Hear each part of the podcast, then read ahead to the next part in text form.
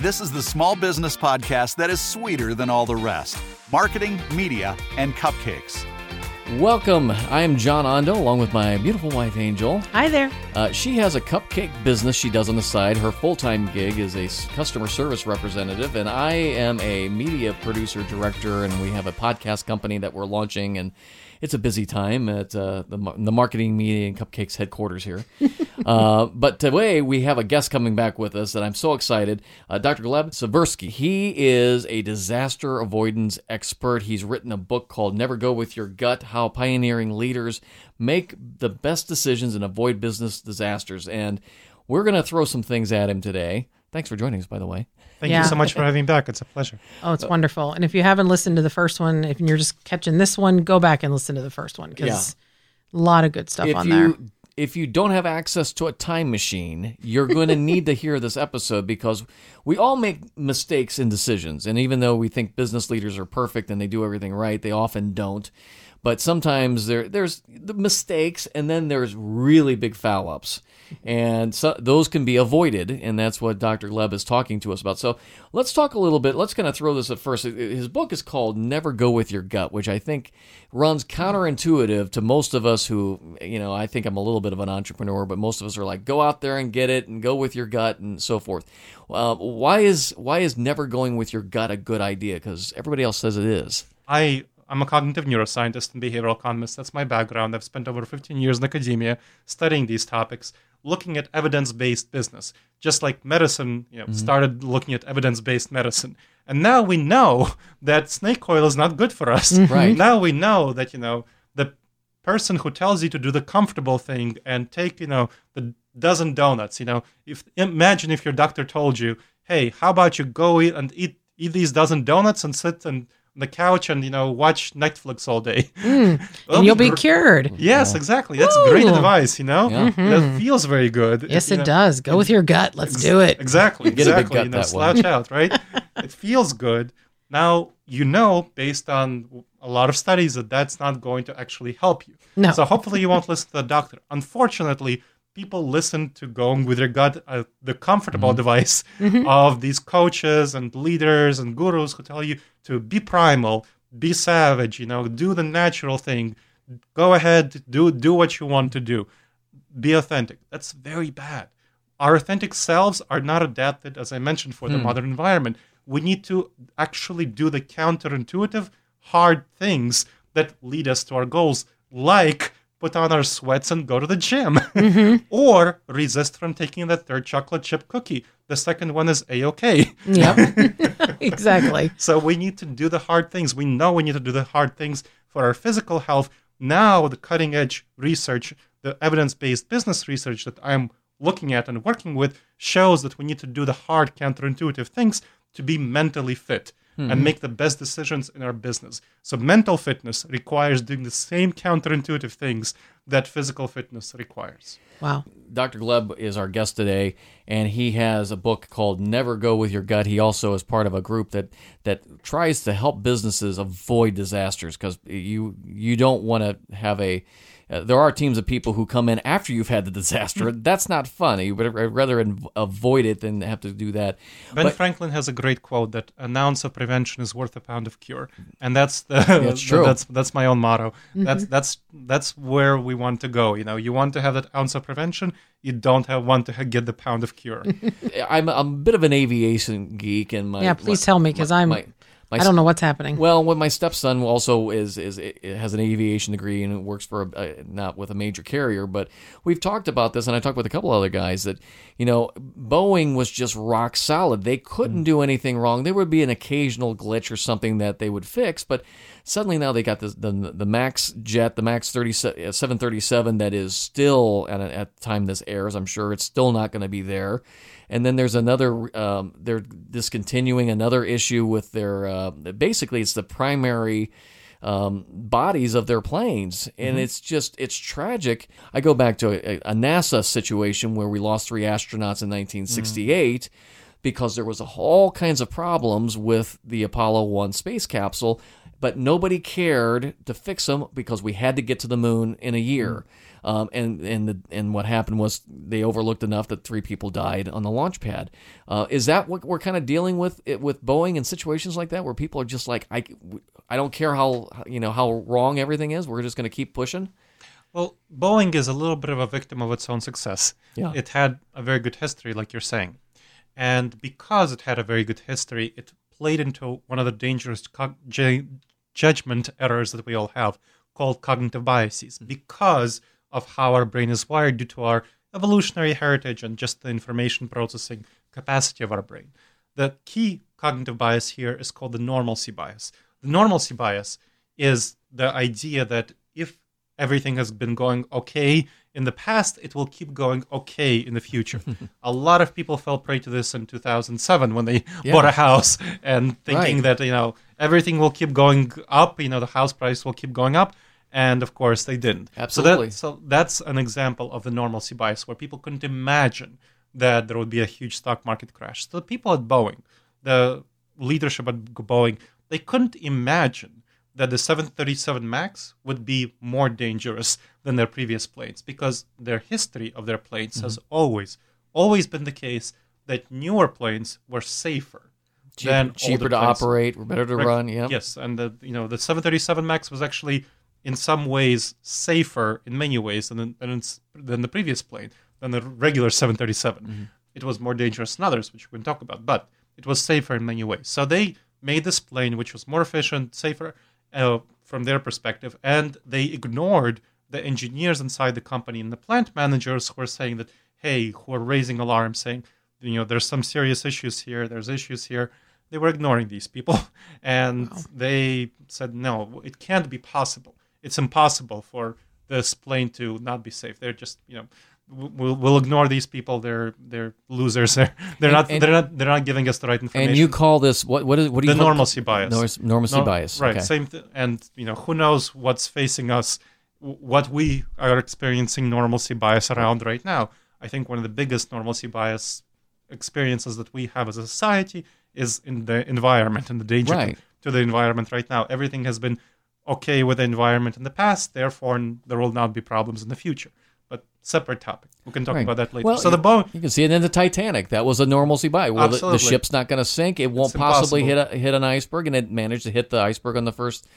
And it was a series of issues that they lost. I'm a big history guy, but it's the same thing. Well, this this can't happen. yes the unsinkable the unsinkable ship right Right. So with the 737 MAX, the normalcy bias was so bad for the Boeing leadership, so terrible that when the first crash happened, over 100 people killed, and a number of people said like, "Hey, this is a, this is an issue. You know, let's address this."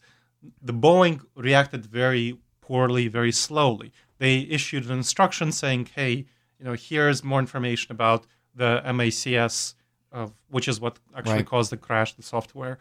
And they didn't actually do anything about it, And they were- than, than issuing the instruction. And they were blaming the airline. They, your t- pilots weren't trained properly, and all that stuff. And yeah. So that was a very big problem because, of course, the it's not the issue that the pilots were not trained properly. Boeing was not recognizing the kind of pilots who would be flying its airplanes. Right. Who didn't get as much training as some other pilots, but that's Boeing. Boeing needed to know that, Yeah. that these are the pilots who are going to be flying the airplane.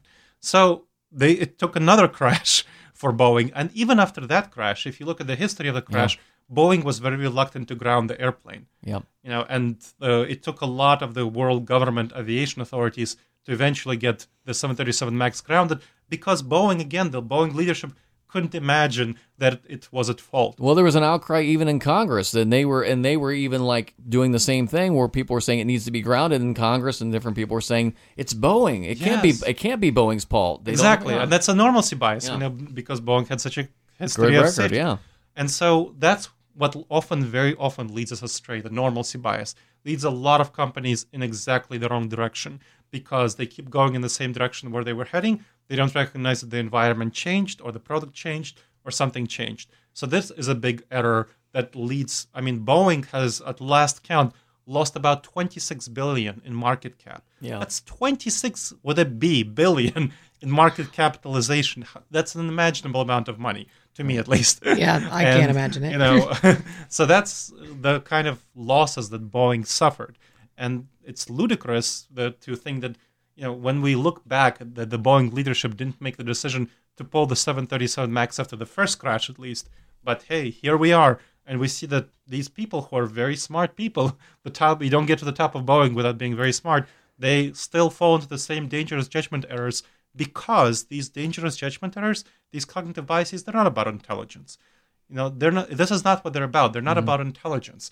They're about the way our brain is wired. And sometimes, in some cases, the more intelligent you are, the more vulnerable you are, hmm. because of some of these cognitive biases, they cause more intelligent people to be more able to argue themselves out of True. making the right Sure. decision. Mm-hmm. And so this is a big problem with cognitive biases that people who think they're not susceptible to them because they're intelligent tend to be even more susceptible than they think they might be. Is Wow. that where maybe the the term was that you know we always jokingly say at work, you know, well, it requires common sense, and a lot of people were like, yeah, but not everybody has common sense. I mean, because you Yes. take people who are extremely bright and yet they're not, you know, they wouldn't come in out of the rain. They would be standing there pondering the rain versus, hello, you're getting wet, come in. um, so that's, I think that's almost what you're saying is that that level, they're, they're beyond thinking of it at a different, I hate to say normal, but I'm just saying the, the intellectual piece gets them overwhelmed. So and sometimes that's the case. Sometimes people overthink it. Uh, there's a specific cognitive bias called information bias, where people t- try to gather too much information before Mm-hmm. making a decision. Ah. You know, so gathering more and more and more information, more information than they need to make a decision. And, and sometimes that leads to the paralysis thing too, Right. where they That's don't make analysis, a decision. analysis paralysis. Yeah. So that's the information bias. So a really important part of making a decision is deciding what information is important Hmm. before you actually go into the decision. Because otherwise, uh, one problem that you might run into is this analysis paralysis, where you tend to gather too much information. Right. So, but if you decide that, hey, this is the information that's important, then you'll gather that information and then you'll make a decision. And of course, the bigger the decision, the more information you'll want to gather. The first thing you say in the eight steps is to identify for a decision to be made. What does that mean? Obviously, that's kind of simple. It's, you- you- It's not simple at all. oh, so the oh, Bo- I'm an idiot again. Oh, it's okay, John. so, Boeing didn't identify the need for a decision to be made for after the first 737 Max crashed. Looking back, we hmm. can all, I mean, a lot of people were saying that, hey, you need to address the situation, but they didn't. So they didn't identify the need for a decision to be made. Hmm. And then they, even after the second one, they tried to say, no, no, no, the 737 Max is safe. We don't need to ground it. I mean, that cost them much more money, much more trust, credibility. I mean, 26 billion market cap. That's not counting all the credibility that's lost. Sure. Mm-hmm. You know, the Boeing is never going to be s- said with like, oh, the marker of safety. This is a safe Right. plane. That reputation loss is huge. Yeah, you can't put a It's price on that. huge. And the fact that you know, after the, the second crash, that they push, pushed against Mm-hmm. grounding, that's another sign that hey, Boeing can't be trusted.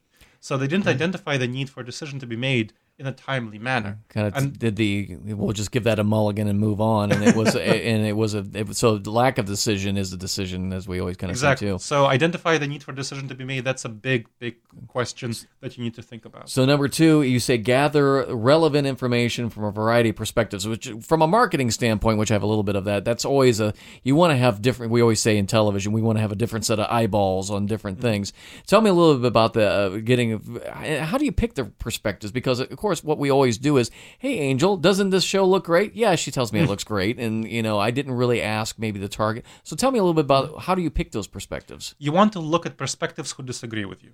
So the relevant. i don't like those people though. Yeah, i don't really want to hear sorry from them. to hear, John. yeah, that's too bad for you, John.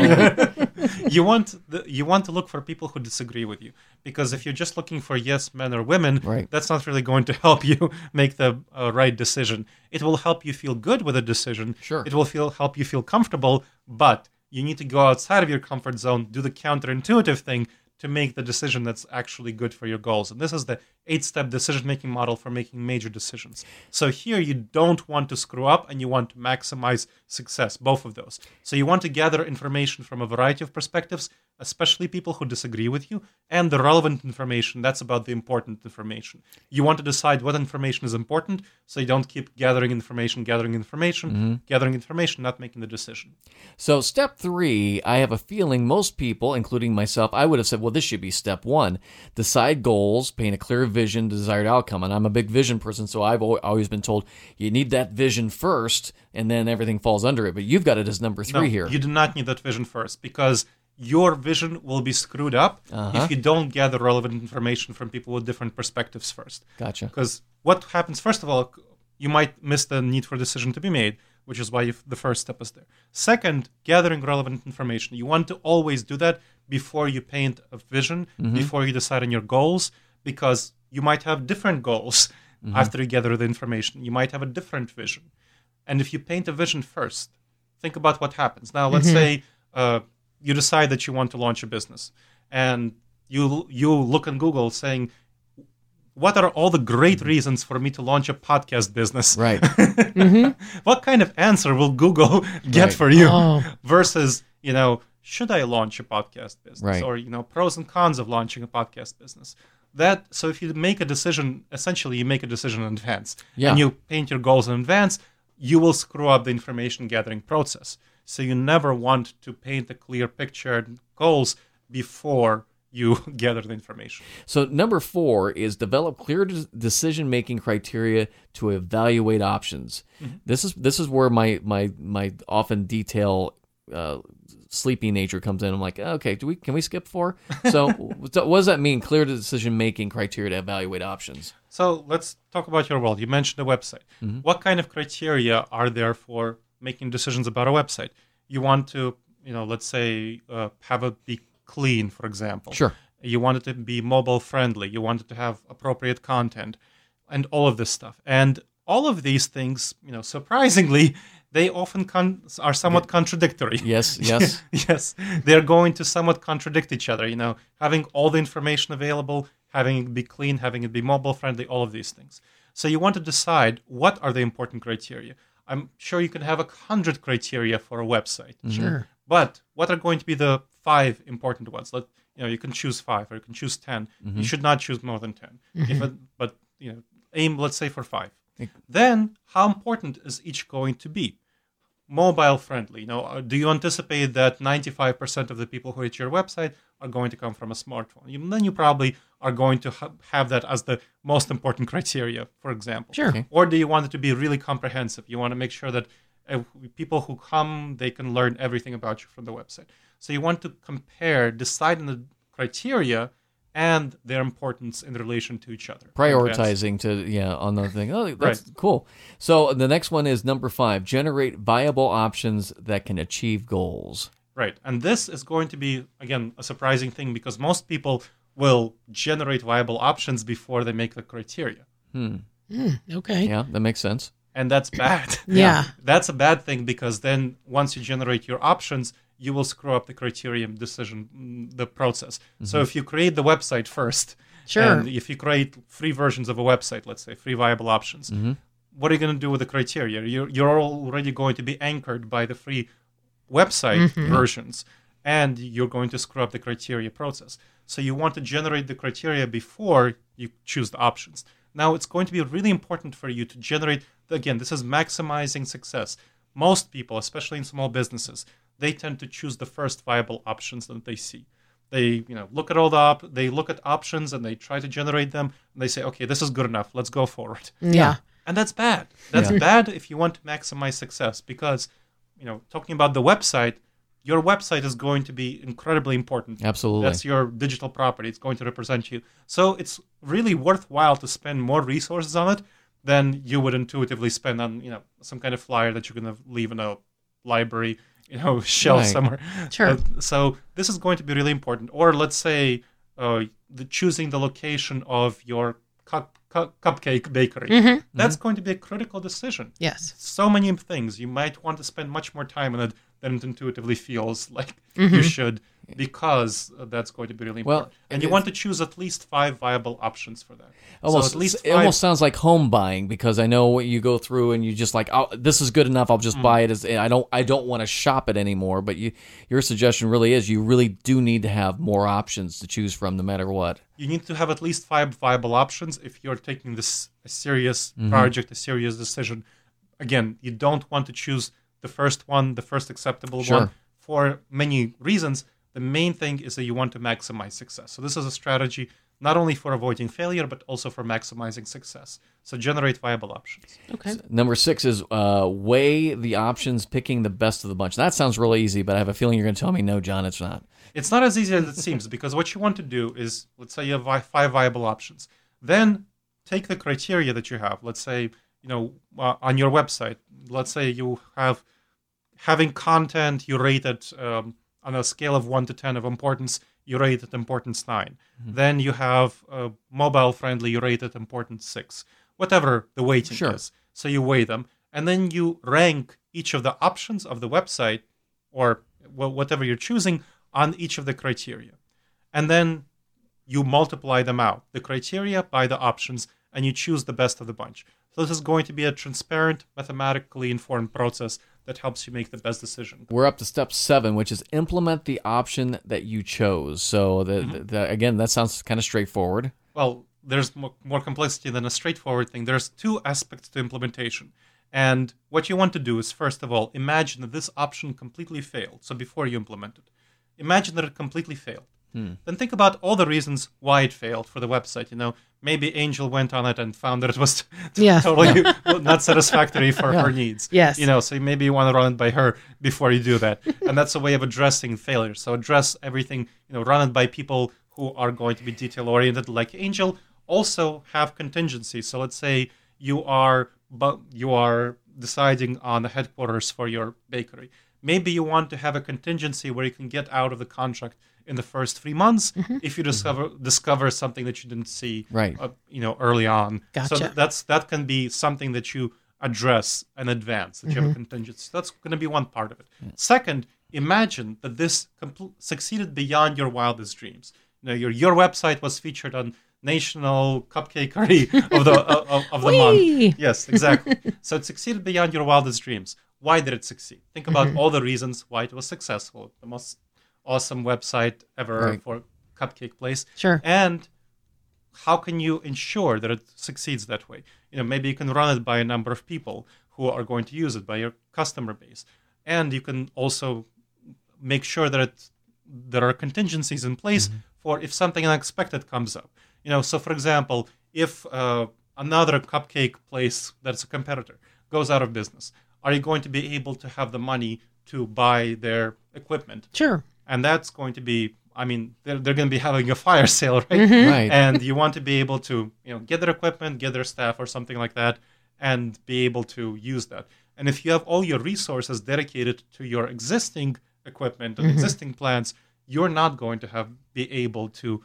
achieve that seize that opportunity. So you want to have contingency plans in place for what happens if there's an unexpected opportunity and for you to seize it so that's going to be step eight you want to address failure maximize success The uh, the last one, which almost sounds like rinse, wash, and repeat, or whatever it is, is evaluate implementation process and revise as needed. It sounds like this is go back to square one with, to, some extent because you're going to keep doing this process. Well, what you want to do as part of that process is make sure that you have measurements. Me- oh, very often we don't measure our implementation.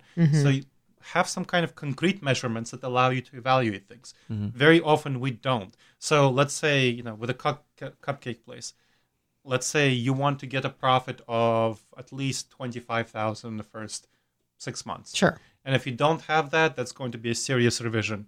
Or we, the website, you want to see what if there's how long people stay on the website Right. page and what they click through. Mm-hmm. And if they don't click on the pages that you think they should click through, then you want to seriously revise your website in a certain amount of time. Okay. So those are going to be measurements. You want to make sure to mm-hmm. have clear, concrete measurements of the outcomes that you want to achieve, and then revise things based on the measurements. If you don't have measurements, which very often people don't, especially in small businesses because they want to rush ahead, mm-hmm. that's going to seriously hurt you going down the road. And did they choose not to have those things written down because that means if they if you don't have it written down, then you can't fail. Yes, yeah, and that's a big problem too. Yeah. Because sometimes you want to figure out, okay, I'm failing. That's great. That mm-hmm. gives me information, and I can choose to change things without yet having lost my life savings. Mm-hmm. Right. Exactly. exactly. Wow, Th- this stuff is is phenomenal, and and I for me, and I'm just I always try to as a filmmaker and marketing guy to get in the heads of my audience.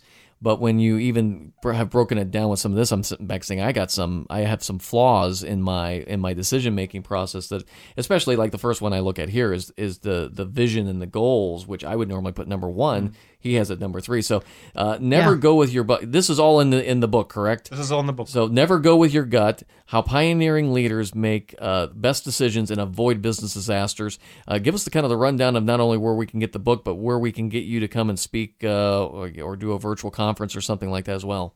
Sure. So the book is available at bookstores everywhere. Never Go With Your Gut How Pioneering Leaders Make the Best Decisions and Avoid Business Disasters, published by Career Press, good traditional publisher. So physical bookstores, online bookstores, whether Barnes and Noble online or in person, you know, Amazon online, props to indie bookstores There you in go. person. Then you can check out my work on disasteravoidanceexperts.com. Again, disasteravoidanceexperts.com. There's blogs, videos, articles, my consulting, coaching, and training services. I do speaking and training around the world, mostly in the United States, but around the world as a whole. I was in Salzburg recently in Austria. That was interesting. then uh, you can get more information about my consulting services and my coaching services. And I do that in person and virtually as well. And of course, you can check out an online video course of eight modules for free at disasteravoidanceexperts.com slash subscribe. Again, disasteravoidanceexperts.com slash subscribe. And I'm pretty active on LinkedIn. Connect with me there. Dr. Gleb Tsipursky, G L E B T S I P U R S K Y. And we'll have all those links on our info information for the podcast. I, I know there are people at Sears and at Kodak and a lot of other places that are saying, "I wish we had Gleb mm-hmm. in to talk to us about this." 'cause Oh, it- for sure. Because it's it, it, and, you know we sit back and I just think, how could this happen? But mm. it happens, and it happens, all- and it's really w- the fear I have is what am I missing? Did I miss the boat on this? And and I'm always questioning myself because I don't want to be the. You remember that Ondo Media guy who thought that you know.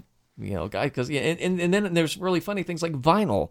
Vinyl came back. Nobody saw that, but you know that was kind of fun. And there's so weird things happen, and it's good to if you get good decision making process. So, uh, Gleb, thank you so much for joining us Yes, today. thank you so much. And uh, It's been if, a pleasure. if you want to get in contact with us, follow us on Instagram and Facebook, and uh, we're going to be expanding some things soon.